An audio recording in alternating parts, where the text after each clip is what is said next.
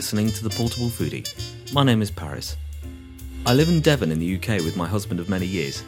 I'm not a chef or even a particularly good cook, but food and eating is my passion.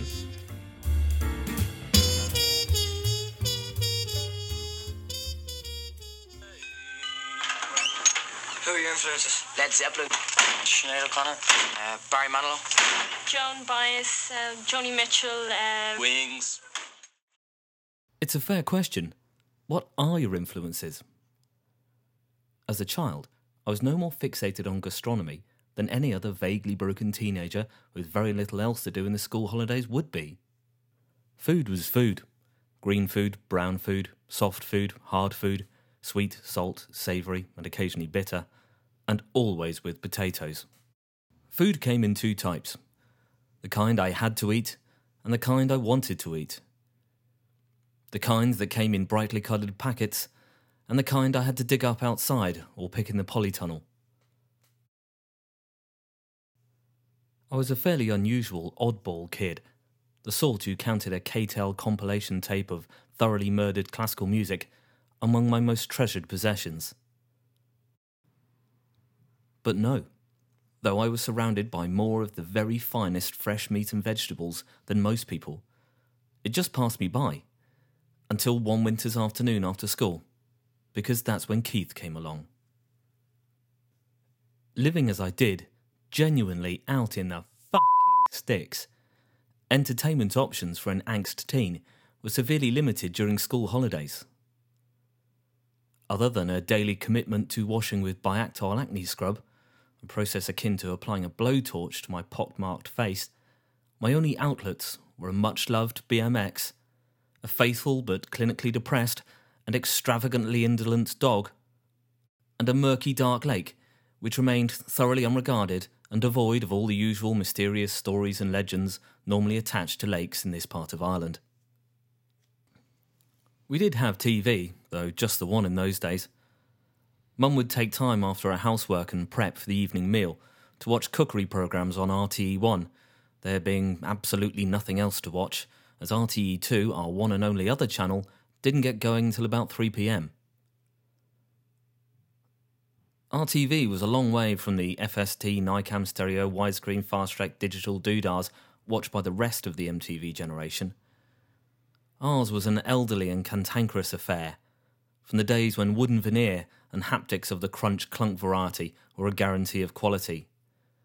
It squatted on a chrome stand in the corner of the room and required much cajoling and careful operation for it to give of its best. In its final years, it was even a requirement to walk carefully around it, using kindly words once approached. However, I digress. It was the mid 80s, and the first real dawn of cookery programmes, at least in this part of Ireland, devoted solely to cookery. The dish would be quickly described, accompanied by an ancient library photo, and then expertly manicured hands pointed in close up at ready prepared ingredients, all neatly proportioned into individual glass bowls. A look of panic in their eyes as they hurried against the clock and an impatient floor manager, hell bent on sacrificing the bloody cookery slot to keep the programme on time. Ingredients were sloshed and dunked, first into one bowl and then another, accompanied by vague explanations before almost throwing it at the oven. The actual cooking process was entirely absent, as if somehow indecent on daytime TV. Without warning, the presenter would deftly sweep the bowl out of shot, under the table, or to an unseen hand during a close up, casually suggesting in an offhand manner a possible method of cooking it. The pained look crawling slowly across their face, suggesting that they didn't much care. Then, accompanied by the famous words, Here's one we made earlier, a magnificent specimen bearing no resemblance whatsoever to the mess now residing in the other oven would be flourished into view. Cue relieved expression and pan away to the next segment on geriatric incontinence. But all that changed when Yan came along. Yan was Ireland's answer to the BBC's mighty Ken Hom, who was taking over the world one wok at a time. Yan Can Cook ran for seemingly a million shows. presented by a diminutive but expensively tanned East Coast Asian chef with an orthodontist on a retainer and a sunbed on permanent standby. Yan would cook in an intensely brightly lit studio set in front of a highly appreciative audience of the sort that enjoyed the coach journey in almost as much as his cooking. Yan's big number wasn't really cooking. It was chopping vegetables at breakneck speed. Wielding an almost comically large cleaver, he would rattle away, his whole body almost a blur, apart from his head, which appeared entirely unaware of what his hands were up to, and continued to gaze around the room lovingly.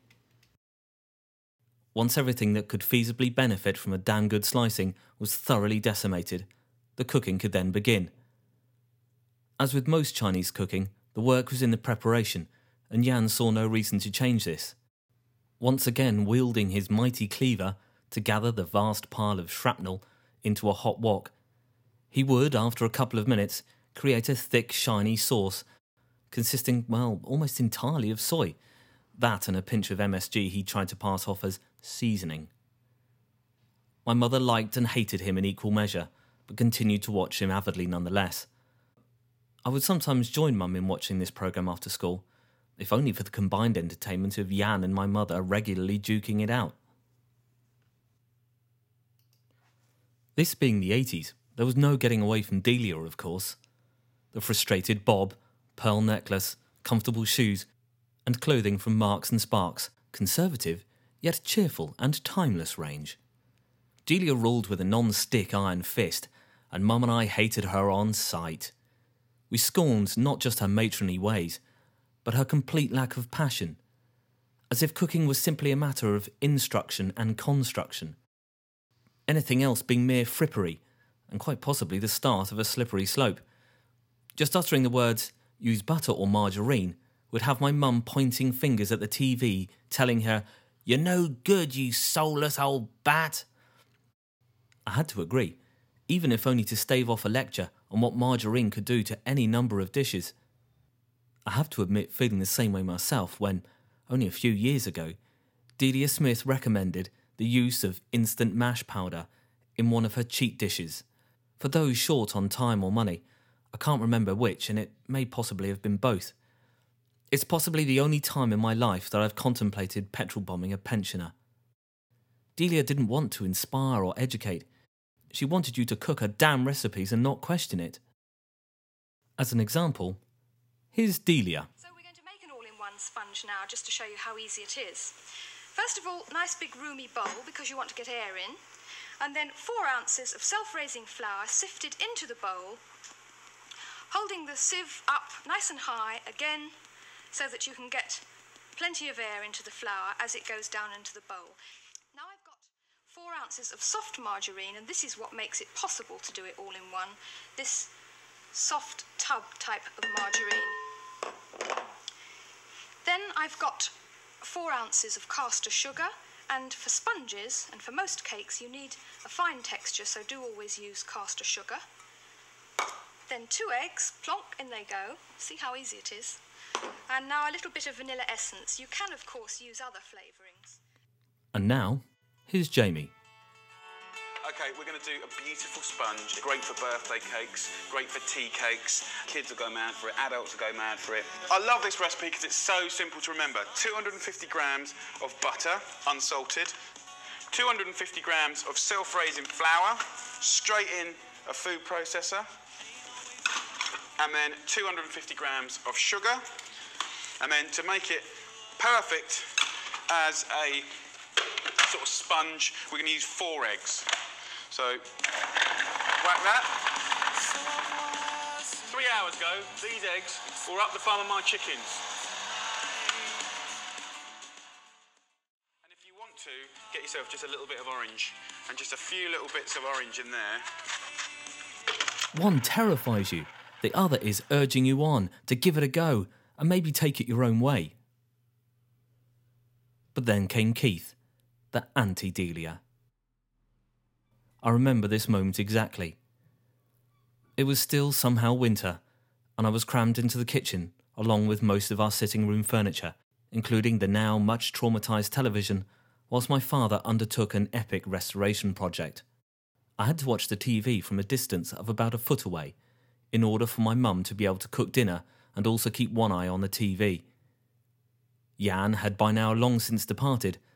Our favourite was now an American import, starring two gentlemen friends of crisp and dry appearance and flamboyant nature, parading ingredients and utensils Liberace style, arms akimbo. Their big hook was reducing calories without reducing flavour, but as nobody ever got to taste their food, you had only their word to take for it. Then, entirely unannounced, Keith burst into their slot, dinner ground to a halt, and we both instantly became devotees. Keith wasn't a great cook, and his presentation often amounted to no more than sliding something out of a pan and onto a platter. But let there be no mistake, Keith rocked. For Mum and me, he was the Keith Richards of the kitchen. He spat recipes like Oliver Reed rehearsed and busked his lines like Dave Allen. He had more passion and savoir faire and style than anyone I knew on TV. Ingredients didn't just matter, they were sacred, but at the same time they were there to be used. If he said use brandy, he meant brandy, not whiskey. If you were brandyless, Delia would have discouraged such wanton spending and suggested the use of sherry as a sensible substitute. Not Keith. He'd have told you to bloody well cook a recipe for which you did have the right ingredients. If Keith said sunflower or olive oil, then either would genuinely do. Either way, Keith would leave you in no doubt as to which one he favoured. Cooking was as much about the history of the dish as to the location where it was prepared, the manner in which it was done. One could not be without the other. And each series wasn't just a series of dishes cooked against a backdrop, it was an adventure. Everyone from the cameraman to the producer and the vegetable seller became part of each dish. We watched every episode in silent adoration as the day turned to evening. Somehow, after the fireplace was completed and we moved back into the sitting room once more, it was not quite the same as that first series we watched. Keith was still king, swashbuckling his way across the world, but somehow being crammed into the kitchen felt like being along for the ride. Stuffed into the back of whatever odd vehicle he'd moan about having to use for the series, along with his famously appalling stove, buckled table, and vast copper saute pan that both Mum and I coveted shamelessly. Two years ago, my husband Carl bought me a complete, save for the mysterious missing French series, box set of Keith Floyd. Despite the 25 years and the tiny BBC regional TV budget, it still held its own. The scratched film, swirling audio, and lack of equipment somehow giving the whole production an, a now epic frontiersman feeling. Keith's cookery now seemed a little amateurish. Perhaps this is because it is now currently de rigueur to be that much more savvy about things. If that's the case, then we owe more than a nod of thanks in Keith's direction. Either way, Keith stood the test of time and still rocked it like a pro.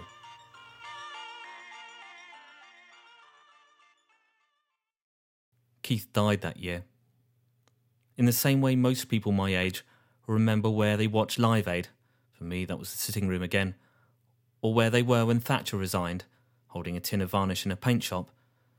I remember most vividly exactly where I was when I heard Keith Floyd had gone. I was midway between East Budleigh and Budleigh Salterton, returning from a visit to my granny during her last few days. A message from Tom flashed onto my phone it said simply, Keith's dead. Tom and I had been talking all things Keith the day before, as a much hyped warts and all documentary was due to screen that evening. I was going out for a night on the tiles, so I had recorded it to watch later.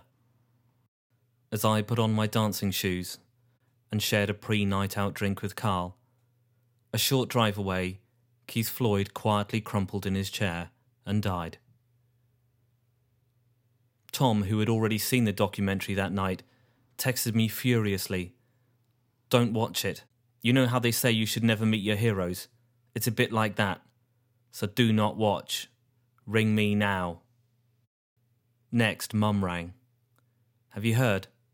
Keith's died. And so we talked over our favourite bits the rude Frenchwoman, the seasick cameraman, the mud crab failure, and the dangerous emu. I watched the documentary, of course, as soon as I got home. Tom was right. It was terrible. Keith, now all but gone. At least those parts we adored. Left behind was a sad, shambolic, and embittered shell. Eyes that still twinkled, but now only out of habit, and never at anybody in particular. He blundered and shouted, railed and whined, against those that had screwed him over, and saddest of all, also at those that had held him together with love and care beyond his understanding. He staggered and limped, fell asleep mid interview, was painfully and wilfully rude. However much I reminded myself of the better parts of his character, it was still an immense struggle to balance the good memories with what I now knew. And to top it all off, the king was now dead. After Keith, Mum and I rarely sat together to view afternoon cookery programmes again, though, just once, a TV series called The Spice of Life captured us both. Each week would feature an exotic spice from some remote end of the earth. I vowed one day that I'd go to a country where I could simply pick a spice from a plant like they did. And I have. Nutmeg and mace at the side of the road in the West Indies. Cloves and cinnamon in another rainforest also in the West Indies. Tamarind in a hotel garden. Coffee berries growing wild in a crack in a wall. I remember most a huge fat cocoa bean that weighed down my camera bag all the way back to our hotel, and which later in the day I cut open with a combination of our room key and a flip flop. Inside the sour and slightly smelling shell, a white paste surrounded hard off white kernels.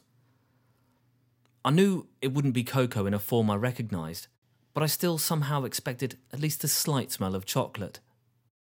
Picking a spice is somehow incredibly exciting because it imprints a strong memory involving smell as the predominant factor, sight and taste following after, so it can creep up on you when you least expect it. The best of it is that it's one that is regularly recalled. Each time I grate nutmeg, I'm still instantly taken back to Grenada in the West Indies. Warm breezes, heavy with spice, Carib beer, white sand, and an endless starry sky. Madhur Jaffrey. I wanted Madhur to be my granny. No, really, I did. Madhur was cool and slick, and she went a long way to filling the gap left by Keith. A neat, tidy, and irrepressibly cheerful woman. She had a wonderful Days of the Raj accent, strong, melodic Indian, mixed with BBC English.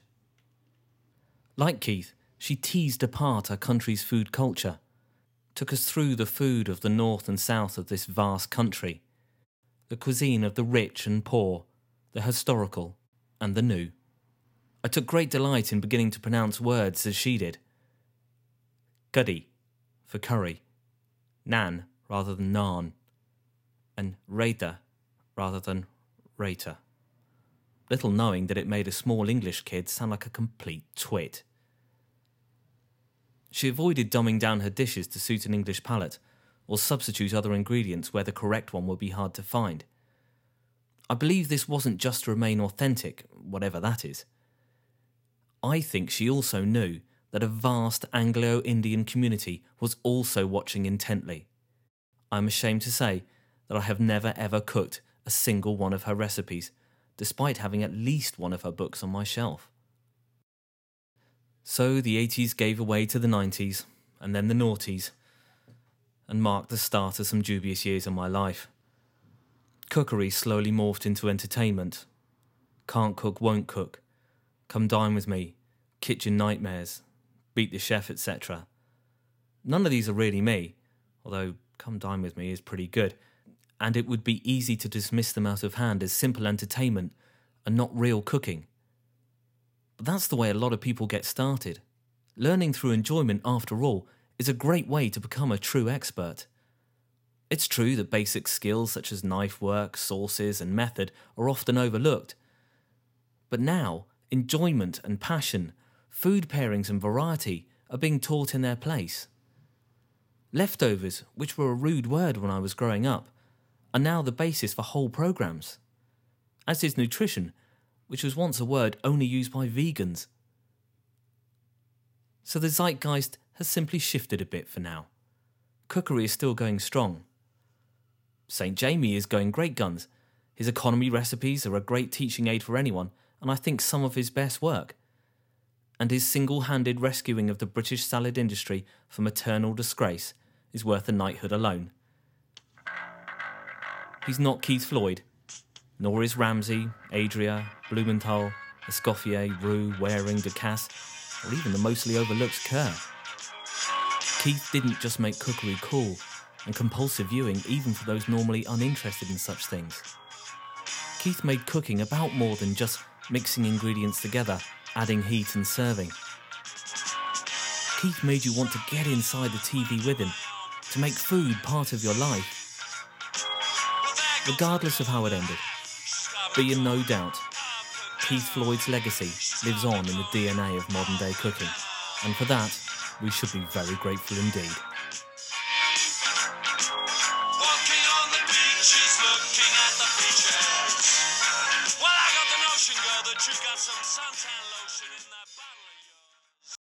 You've been listening to The Portable Foodie.